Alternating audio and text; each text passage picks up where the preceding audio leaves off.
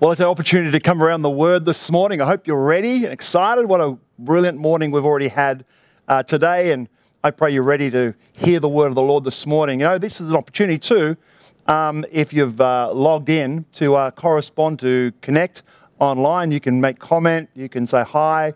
Uh, we want you to do that. We want this to be interactive. We want you to be able to uh, um, you know, let us know what's happening, and we've got people who are ready to chat with you uh, even during the service, even while we're preaching this morning. So please, uh, please do that. I'd love to know that you're on, and uh, it's going to be uh, it's going to be a great morning uh, as we bring the word this morning.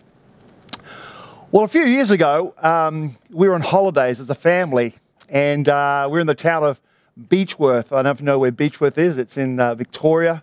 Beautiful mountain country up there, sort of man for Snowy River, sort of a country up there, and it's an old gold mining town, and uh, back in the 1800s, a lot of gold up there. And we, um, we were sort of walking through the town, and we ended up in one of those beautiful sweet shops. You know, the old-fashioned sweet shops. I don't know if you've ever been to one, but they're just they're lovely. They they make them, you know, very period. And we walked into the old-fashioned sweet shop, and there was everything you could ever want in that sweet shop. I mean, the walls were just shelves and shelves of jars and bags and baskets of, of sweets and lollies of all uh, different kinds. And, uh, you know, when I went in there, I was, you know, like a child in a sweet shop. There were so many great things I could have grabbed and got. But the interesting thing was, I realized as I was going around, I was actually going to the things I already loved. And, and at the end of my journey around the sweet shop, I had a little basket full of sweets. But the reality is, there were things I'd already been and had before, even if I'd gone to Coles or Woolworths. It seemed to be very similar. It wasn't any different despite the fact there were so many things I could have chosen, I seemed to go back to what I would normally uh, get. I wasn't sort of interested in too much more. I was happy with the flavors that I had. I was happy with what I'd chosen. You know, if we're honest with ourselves, aren't we? Uh, if we are, we do this with the Bible. When we open it, it's wonderful. It's full of wisdom. It's full of wonderful stories and heroes of faith and life applications and inspiration that maybe like a sweet shop, we, we automatically open up to the things we love the most. You know, at ICC, at Isaac Community Church, uh, we talk a lot about faith. We talk about hope, about life, being a new creation, living God's way. You know, our day to day journey as believers and being empowered by the, the Holy Spirit. You know, they're like our go tos. That's who we are, that's part of our DNA. These are our values, things we lift up. They lift us up. They do. They, they encourage us and lift us up when we speak on these things. They encourage us on our journey. They empower us in the Holy Spirit. They stir us, you know, when we're going through tough times. These are the sweets, the jars that we enjoy to open the most. But can we? Or do we dare to open another jar? add another flavor, experience a new taste. You know, in the, in the book of Psalms, it says in Psalms 34, verse 8, it says, Oh, taste and see that the Lord is good. Blessed is the man who trusts in him. You know, the Lord is good. His word is good. Everything in his word is good. And you and I, sometimes we gravitate towards those things we love, yet the whole word is beautiful. The whole word is wonderful.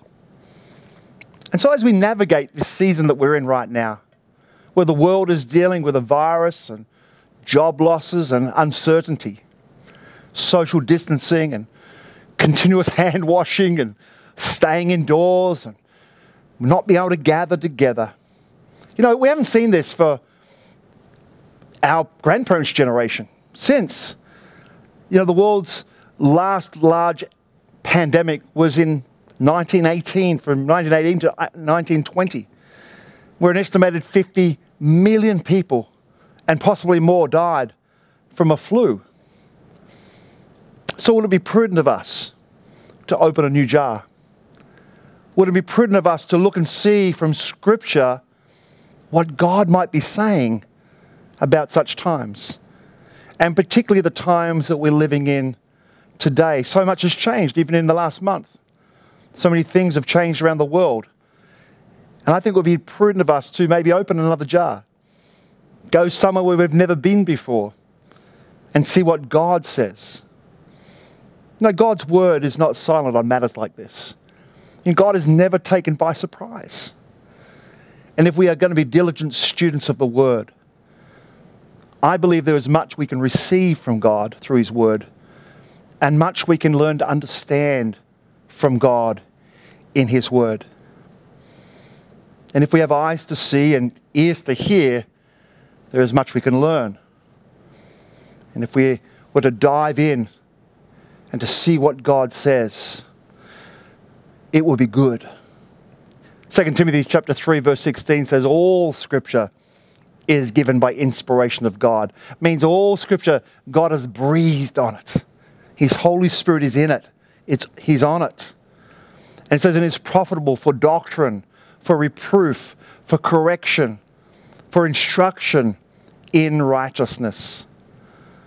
So, in the weeks to come, I feel that we need to open a new jar to look at what the Bible says, maybe prophetically, about the days in which we live.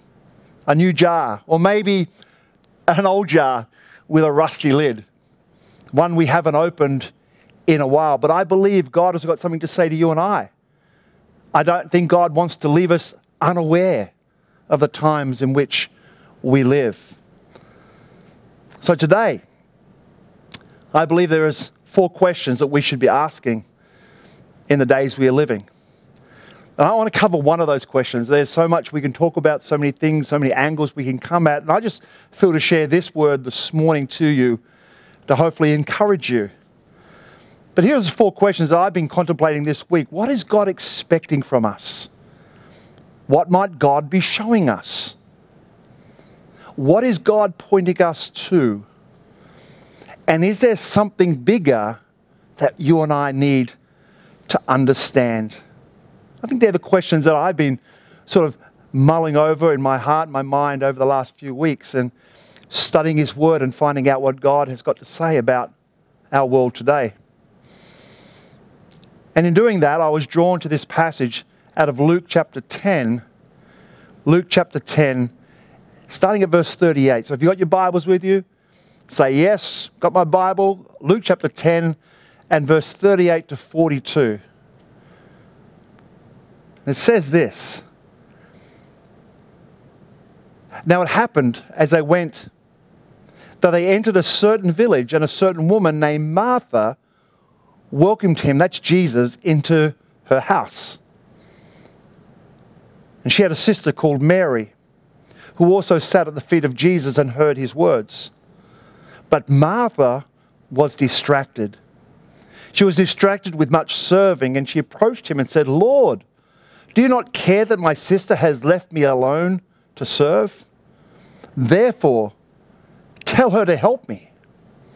And Jesus answered her and said, Martha, Martha, you are worried and troubled about many things. But one thing is needed, and Mary has chosen that good part, which will not be taken away from her. You know, when we look around the world, we see the chaos sometimes, the, the lockdowns, the shutdowns, the meltdowns. It's easy to be distracted, just as Martha was distracted. The news, or the social media, the opinions of others that we hear, and to be distracted by the noise of the world, particularly at the moment where it seems to be so loud. It's so easy to become like Martha. You know, doing many things, being busy about just being busy. You know, Martha had good intentions, there's no doubt. You know, she was looking after her guests, and we want to do that. We want to make sure we're caring for people. She was focused on the immediate issues that were there for her to do. Her to do. Um, she was impressively busy. She's obviously gathering and organizing food and other things for the household and doing what she thought was right. But she was distracted from the better thing. You know, it can be so easy to be distracted, so easy to be distracted by what's happening in the world. And we can become so distracted by those things in our life that we actually forget that Jesus is in the house. Martha asked Jesus, Tell Mary to be as worried as I am. Tell Mary to be as busy as I am, to be distracted as I am. And Jesus says to her, Martha, Martha, you are worried and troubled about many things. So easy to be worried and troubled at the moment, isn't it? So easy to be concerned. And I get it. You know, there's stuff that's happening in the world that hasn't happened for so long a pandemic, virus, lockdown, shutdowns, schools, not school, homeschool, you know, uh, different things that we're, we're trying to navigate. And, and it's, it's, it's, it can be easy to, to be worried and concerned about those things. Ma- Ma- Martha was worried. She was troubled, Jesus said, by many things. And sometimes we're troubled by many things as well. I think we can relate to, to Martha in many ways. But where have you felt worried and troubled in the last few months? Where have you been distracted and focused on what is happening outside of you and neglected to ask Jesus what he wants to do inside of you? I believe there are a lot of distractions outside of us, but God Himself, through His Word, through prayer, through fellowship, online as we are today, wants us to stop from the distraction. The distraction that is outside of us, there's not much we can do often about what's outside of us.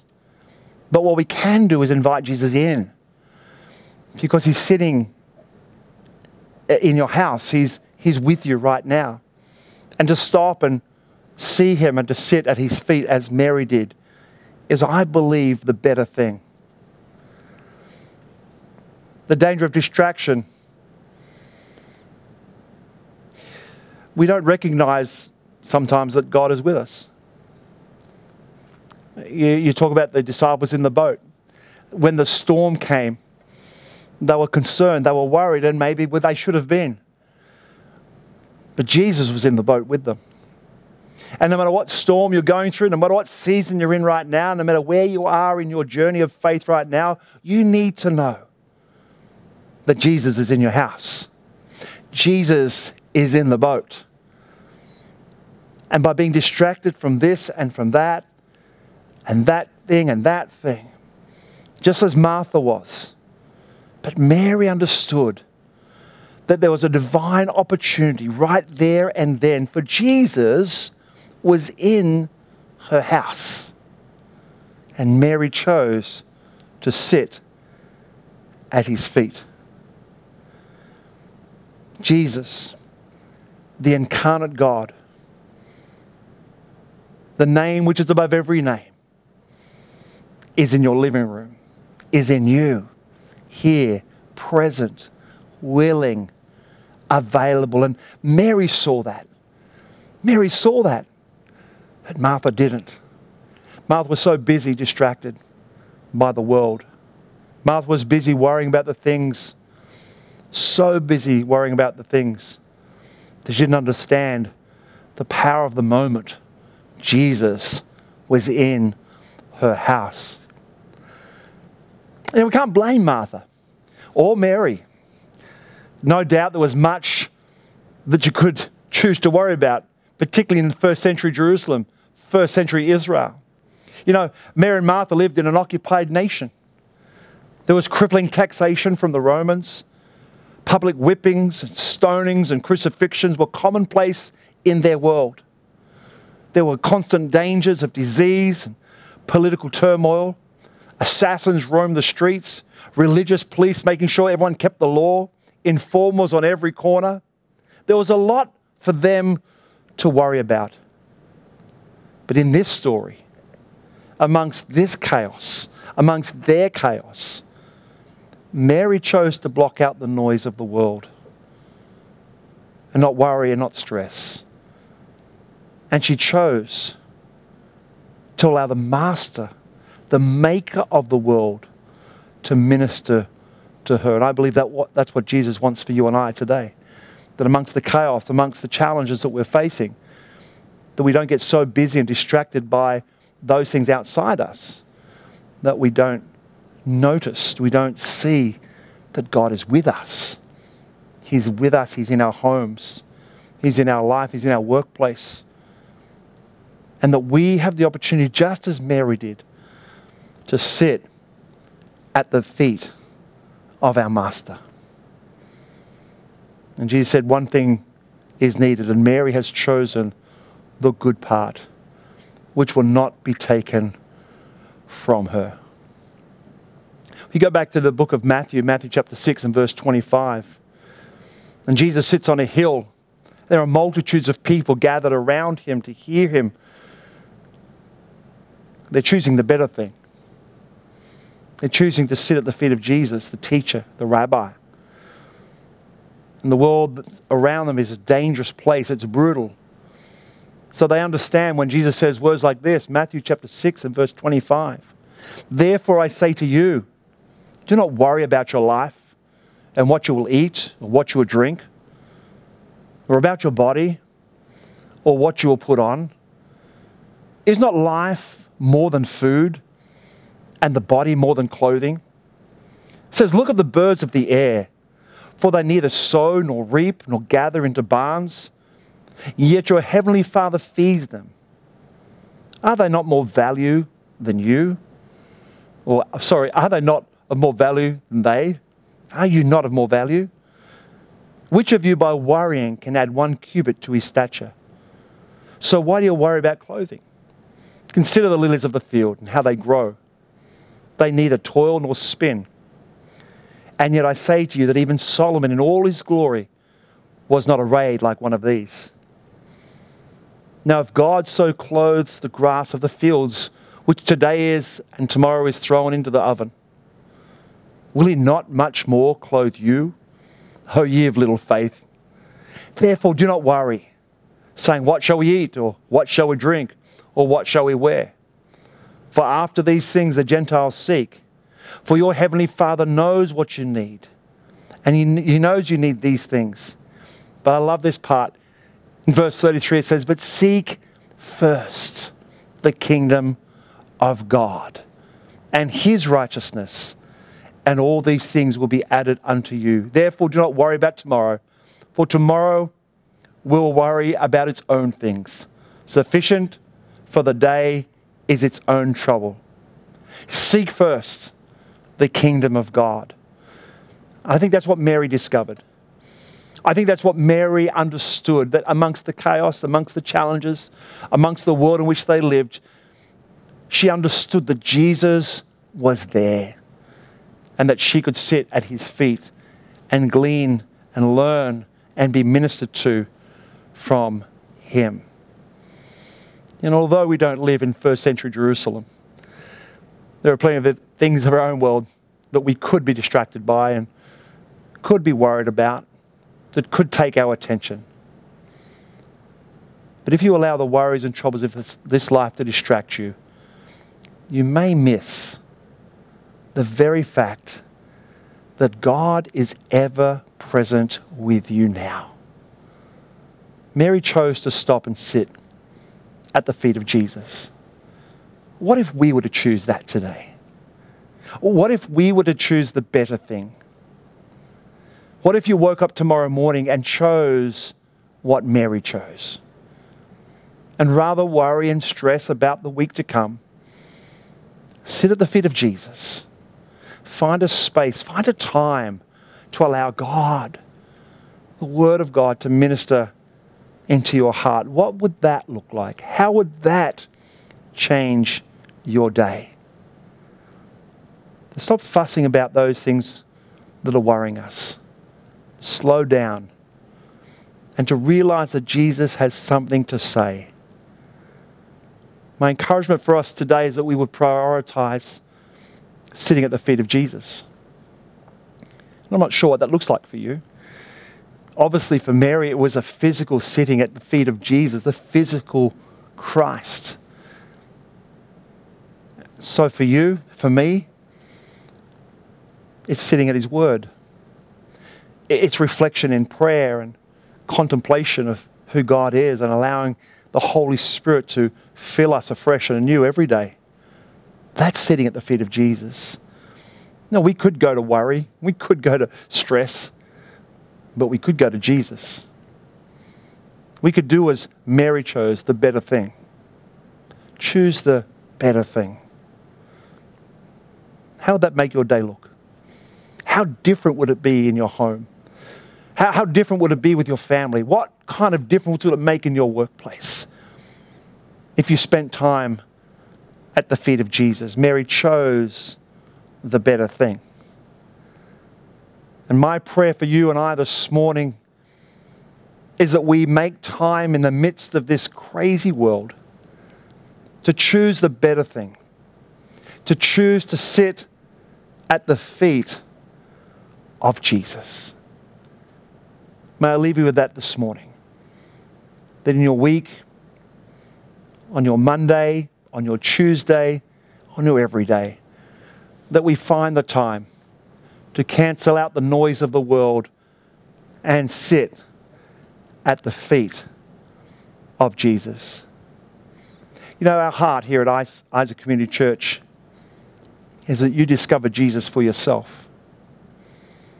We want you to know that Jesus took upon himself the punishment for your sin and for mine. And as we said in communion, he was nailed to a cross, but rose again on the third day, having conquered sin and death.